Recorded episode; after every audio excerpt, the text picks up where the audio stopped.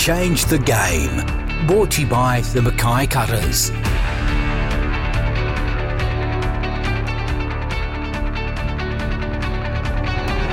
Hi everyone, welcome to Change the Game podcast. I'm Mitch Cook and I'm very lucky to be joined by Bessie Hayes. Bessie is a former athlete who has competed at a very high level in athletics, mainly across the 100, 200, 300, 400. Nothing too higher than that, Bess? No, not at all. And he's currently working with our Colts Under 21s program in our strength and conditioning field.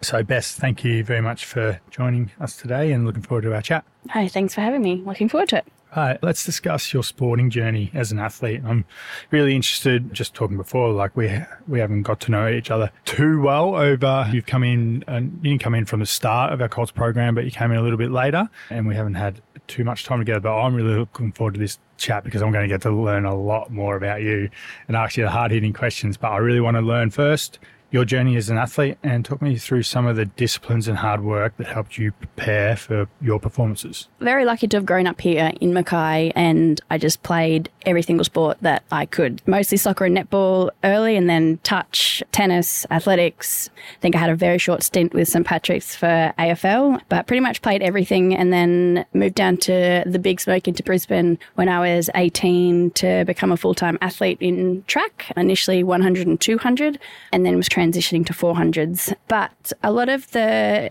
discipline and hard work, I think, was probably set by playing that many sports. Initially, you have to turn up for every training session and then turn up to every game as well, not for just yourself when you're playing in a team sport, whereas my individual stuff I had to turn up for myself. But all that team work originally as a junior was a lot of kind of that discipline and making sure you show up.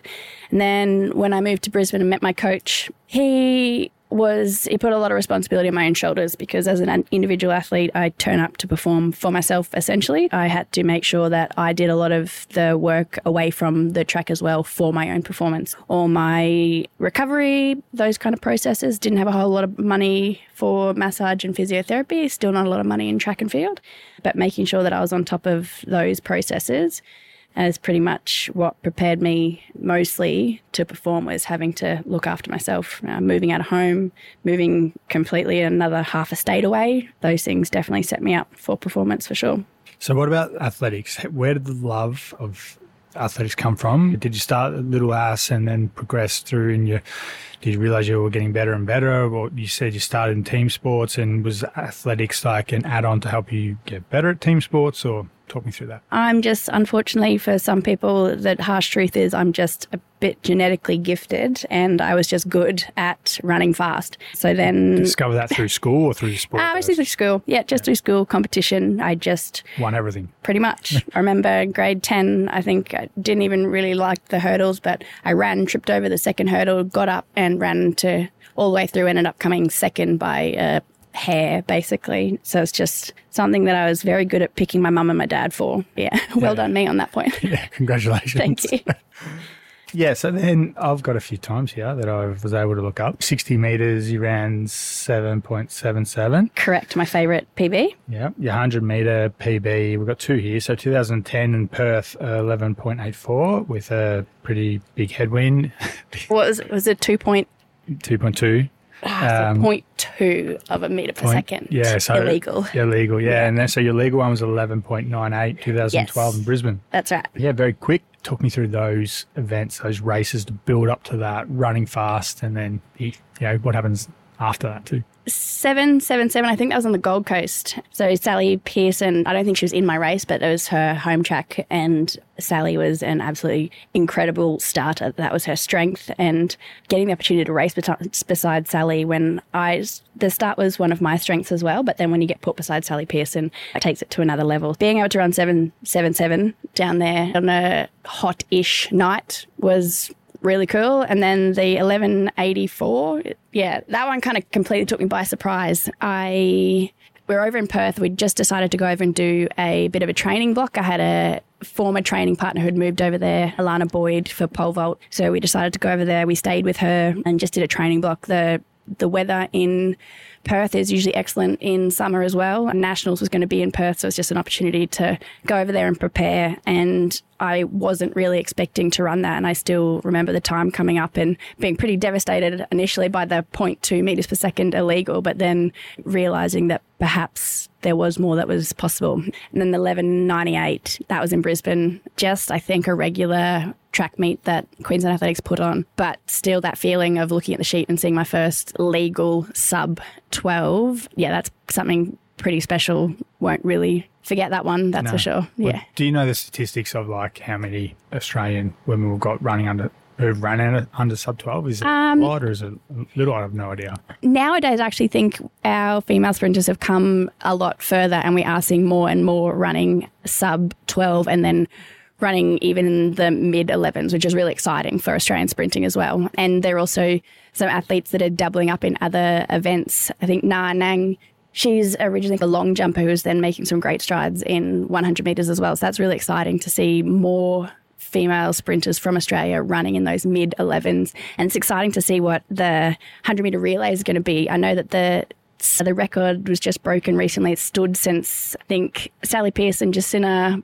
Boyd, and then another Australian hockey player and one other Australian athlete had the Queensland, they had the record for Australian women's 4x100 metres for, I'm going to say, over 16 years, and it got broken this year by another bunch of mostly Queenslanders. So it's really exciting to see where sprinting's going, that's for sure. Yeah, take me on the journey of the day, like coming to the event, your preparation for the sprint, and then post. Take us on the journey of that. I am a creature of habit and I get very good at doing really boring things. So my race day was pretty much always exactly the same. I'd be there an hour and a half beforehand, probably start stretching and things at about an hour beforehand.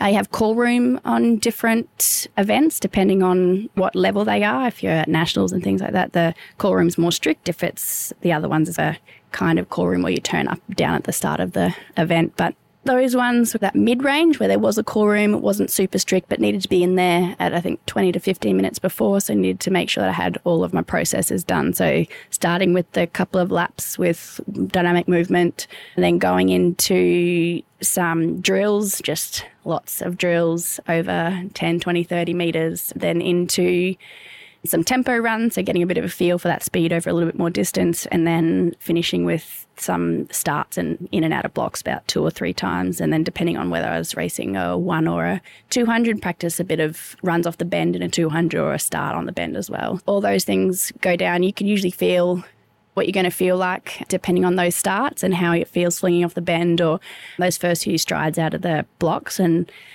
pretty much all of those runs, except for the 11.84, I don't remember what that felt like. It didn't feel like it was going to be what it was. But the 11.98, that was feeling like I felt fresh and I felt ready, and I ran it and checked the time, and that's what it was. And it's just all the hard work seems like it's paid off when you just check a piece of paper if they don't have the electronic timing there. Yeah. So you're on the blocks, your big gun's about to go off. What's going through your head? Nothing, mostly by design, because the only thing that I want to be waiting for is the sound of the gun. So it's pretty much switching off everything. You'll notice that pretty much all sprinters that come out of a set of blocks will have the exact same process going down. So whether it's a left hand going down first and then a right hand, and then whether they tuck a hair behind their ear or wipe off one palm or something, it's the same process.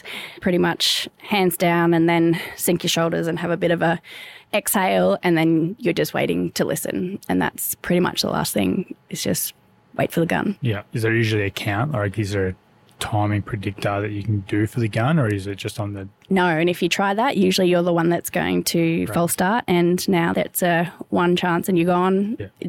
That's it. So you don't move a muscle and you don't try and predict whatsoever, because it can be, yeah, it's a huge variance depending on the starter. Okay. Yeah, and then on post-race too, like what happens post-race is you get off the track as quick as you can because the next heat or the next event's about to start, and there's like recovery available, food available, or do you get a grandstand ticket and you have to go to into the grandstand? It's pretty much depending on the level of competition. So if you're at nationals and you're medal winner in the kind of the blue ribbon events, then you will usually go straight to a medal presentation. For other events, it might be delayed, and so you find out that's a little bit of handshaking between each other and your coach or whatever, and then you just move off and wait for your medal ceremony. In Brisbane at the local meets, it's pretty much you finish, you walk over and have a look at your time on the wall and give yourself a bit of a pat on the back and then walk away. That's it. There's nothing. The only ones that do it really well are probably decathlon and heptathlon, because they're competing together for 2 days. They're usually set up in a change room and have ice baths and things, and those guys really get to know each other well over two days, which is makes the rest of us a bit jealous. But for anybody else, you finish and then it's all up to you what you do after that, where you, if you've got finals later on, whether you're going home to chill out, if you're going to find your spot under the stadium or in the shade, listen to music, get food in. There's usually a timeline that you're going to follow depending on outcome of the race. All right, let's move on to where I want to take the conversation next is about, at the moment, your performance coach. Where did the passion for that come from, and did you start working within coaching post your athletics career, or did you get started while you were in it? Started while I was in it, and it was pretty much complete by accident. I was studying my Bachelor of Human Movement Science and needed to do my prac coaching athletes or coaching anybody, and obviously what made most sense around my training commitments and work and study commitments was to do that at the Queensland Academy of Sport, where I was training as well. So fortunately I had those foot indoors and knew people that I could sort out my prac. So I did my undergrad prac with the Australian volleyballers that were on home on camp, working with Jeremy Shepherd, who was a coach at the QAS at the time. So they were just doing an off-season block with him, working on their Olympic lifting. I already Olympic lifted, and being a track athlete and then somebody that ran very well in a straight line, I was pretty good at technique and cues and coaching. And to be honest, the passion just evolved from there, because when you've got 6'7", 6'8" volleyballers who are trying to move their body in space, and I already had a bit of a toolbox for cues or different ways of moving and helping them to feel that. When you see one of those guys actually get a snatch or a clean and jerk when they haven't previously been able to move their limbs in space, that's pretty exciting. And then extrapolating that to kids, and I was working with baseball development pathways and cricket pathways and Queensland athletics pathways, and through high school kids as well, with just their kind of their high school sport. If you see them running and it looks a bit like poison to your eyes to start off with, but you give them a few cues and all of a sudden they're moving differently and they're more efficient. And that's really what it comes down to for me, is just seeing them being able to perform better and perform for themselves. And that's what I love. The involvement of your career, let's go there. So you talked about the start and how you go into it, and then a little bit about the experience you've got within the junior athlete development space to now working with our Colts team. Take us on the journey of your career path. So I started out with my prac, and those really led into jobs. I was also did one of my other pracs with Brisbane Boys Grammar, and their head of development or athletic development there was Sally Bailey, still one of my mentors to this day. Just completely evolved that entire department for athletic development for all the boys across all of their school sport. I was mostly working with their swimming program initially, and then through another connection at the QAS, I was ended up doing stuff with St Peter's Western College as well with their swimming, but then also throughout their athletic development within the school. So with their system and their terms being like rugby in the first term and then rowing and all those kinds of things, just went through all those sports. And while I was also working, I think 3 other jobs, one at a swimming pool, one with Loretto College with some girls just wanting to do a bit of strength and conditioning, and then with Baseball Queensland and Athletics Queensland with their development stuff. And basically put me in contact with Andrew Weller at Cricket Australia, who I got in contact when they had a role for the Australian women's cricket team, and I applied and was successful. So 2015, I started with the Australian women's straight into, I think I started 6 weeks before the Ashes, and then was with them for their longest away tour ever, which was about 8 weeks at the time. So that was a real crash course, one in cricket, never played, thought I hated the sport. Now I'm an absolute tragic, and going away, learning how to do my job on the road in another country. Pretty much baptism of fire, but one of the best experiences I've had in my life. And then was with cricket up until for February 9th, 2020, when I came home from the Under-19 World Cup and the world shut down for COVID about a month later. So I made a family decision. I was in Canberra at the time. I made the family decision to come back to Mackay and pretty much did a couple of coaching courses in gymnastics. So it's a very fundamental sport. I did it very briefly as a child, and I just love the foundations that it lays for athletic performance. So I'm an intermediate women's artistic gymnastics coach, and I was doing that and volunteering for a few different things, and still, through a colleague, that's how I ended up at Colts. A colleague that I saw at the Australian Strength and Conditioning Conference down in Brisbane had previously worked with Craig Kennedy, and Craig had spoken to Rhett when Rhett had been in town for something and had mentioned that they needed some rehab and whether it was worth a conversation. I said, absolutely, my number's here. I've got 2 boys. I'll see what I can do. And just love it. Just absolutely love it. And that's where I am now. Yeah, well, yeah, experiences are great and really good to talk about. Who, and I want to know from your experiences, who do you think does it better? What sport have you been involved in through your coaching that you can see they just know how to operate and you enjoyed their environment the best? Or has there been, I'm guessing from my experiences too, there's been good experiences and bad experiences in different sports and different clubs.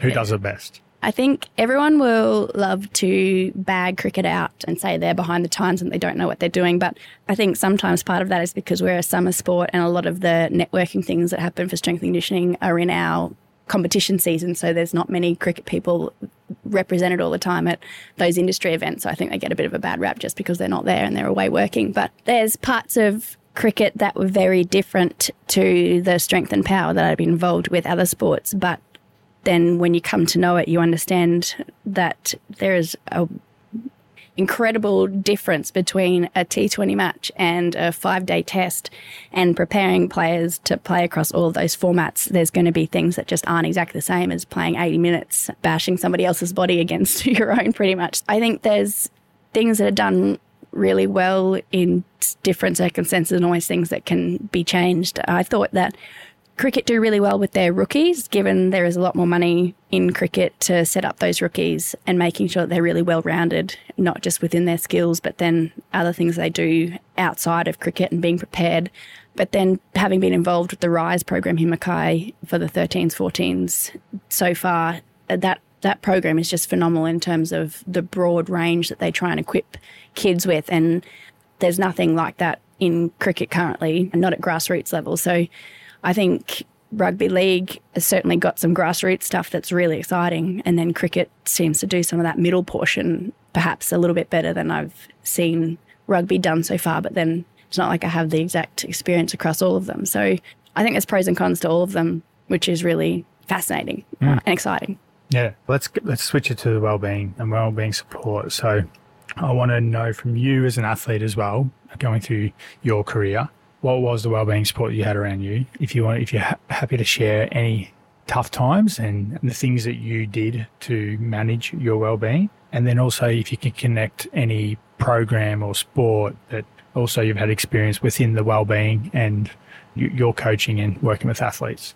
Pretty much my wellbeing support failed. I had a really big support with my coach. So Anthony George was my coach. We were coach and athlete for about 7 or 8 years, I think. And then when I was having a really great season about in 2012, before injury cut that season short, Anthony then got a job with the Hong Kong Institute of Sport, and he was leaving. And the other part of that was that his wife was also my best friend. So in one hit, I lost my coach, and then I also lost my best friend as well.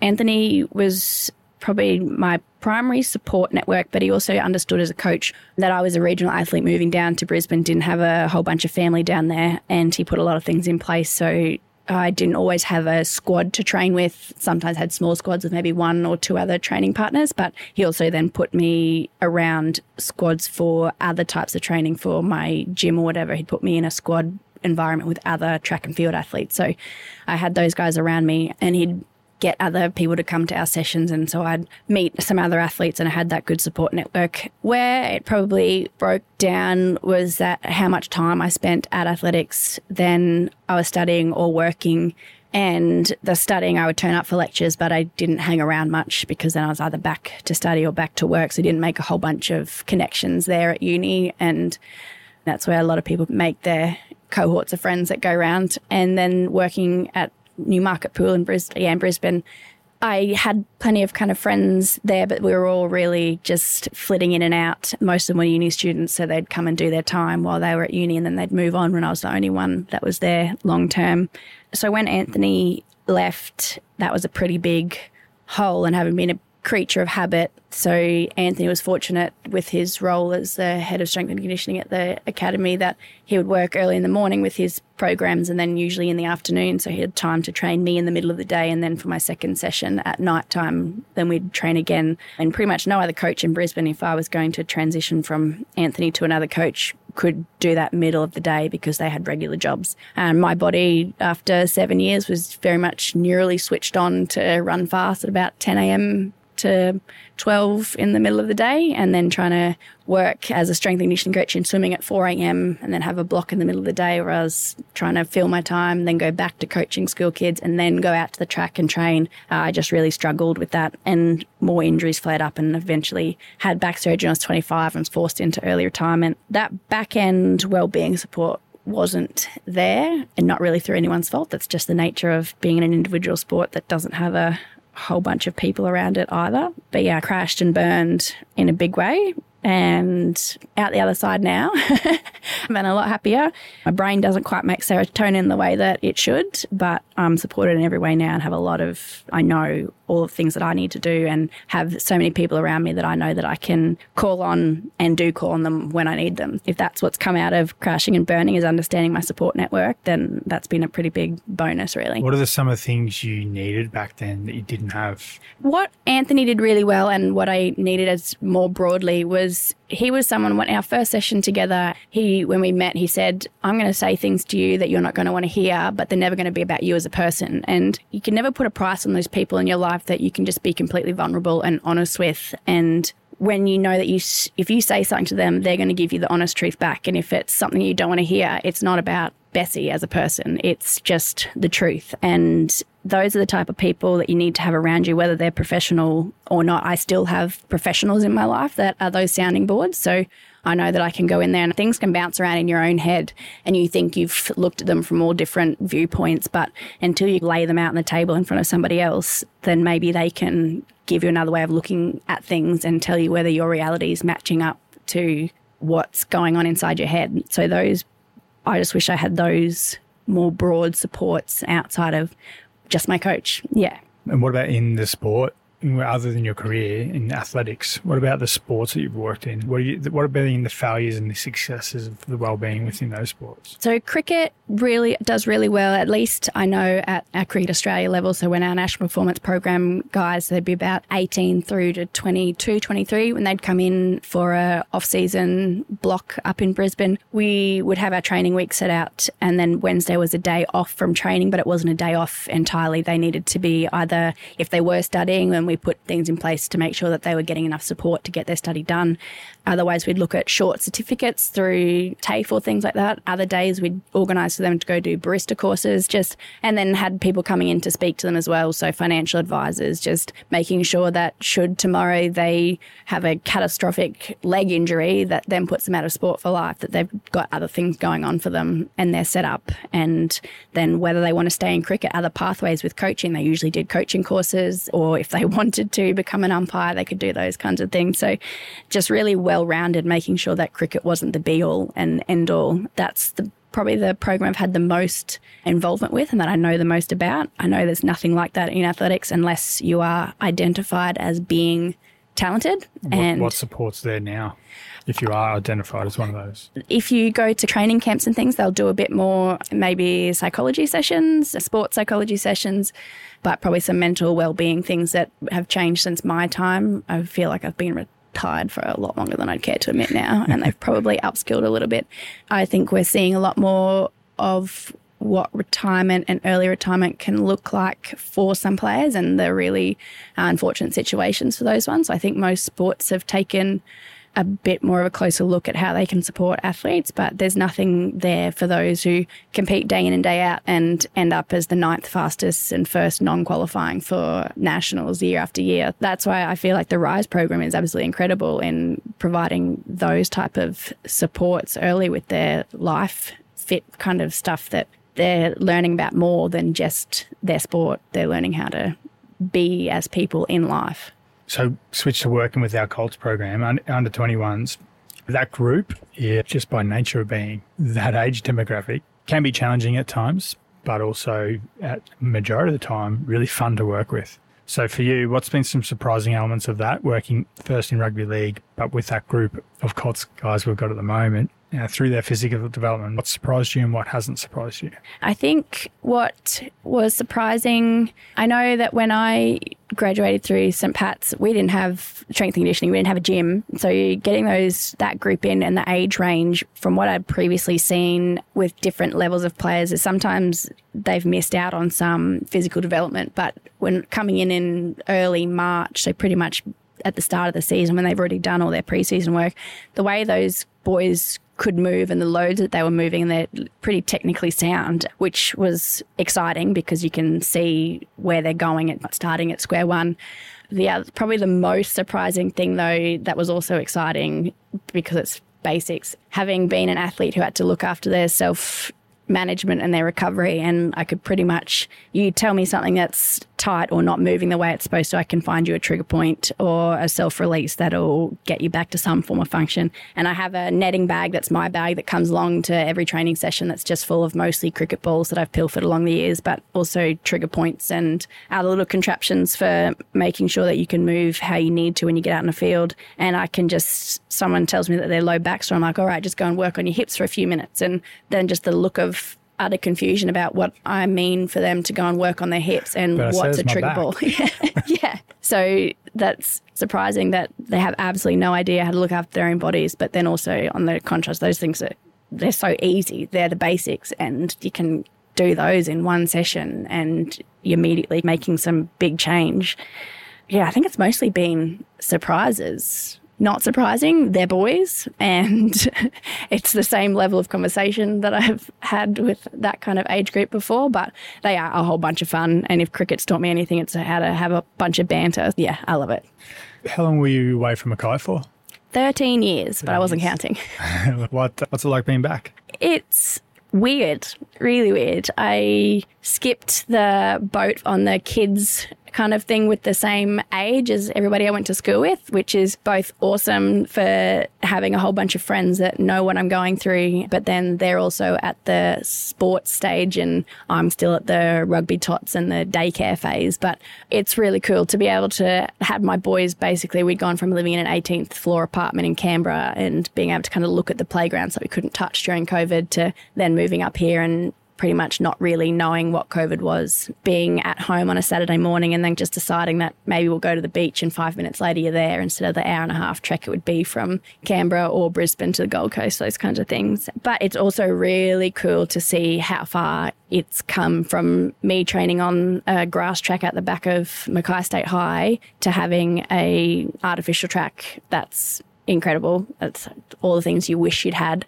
The new facilities at Harrop, getting international cricket coming here. BB Print, like the stadium. I remember when that was just junior rugby league fields with watching the Souths and Brothers grand final in about 2006 for the under 17 boys or whatever they were then to what it is now. Like just seeing all of the change. That's awesome. Now you wouldn't think about leaving Mackay for sport until you get to a really pointy end and somebody picks you up. But otherwise, everything's here, including the coaches and people around. So that's been really cool.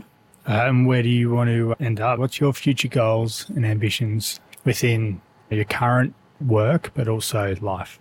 One thing I learned a lot out of crashing and burning and then being thrown into cricket so quickly is adaptability. And pretty much the only thing that I can control is myself continuing to move forward and know that stimulating my brain is something that I need for my mental health, and I'm just always looking for new things to learn. And through COVID and then moving back to Mackay with my young boys initially, which kind of I couldn't do as much work as I'd want to. I was doing a lot more learning opportunities, so some mentorships, gymnastics accreditations, always those moving forward things. And then most of the time I find out that I end up with a lot of being around the people that I need. So the kind of the who comes first, and then basically where I end up and the what comes after that. And so I just travel along my path knowing that things can change pretty much the next day. And if it's the right opportunities, then they're just brilliant, and I take them as they come, knowing that especially if you're going to be in elite sport, the tomorrows are never guaranteed. So as long as I can just control myself moving forwards.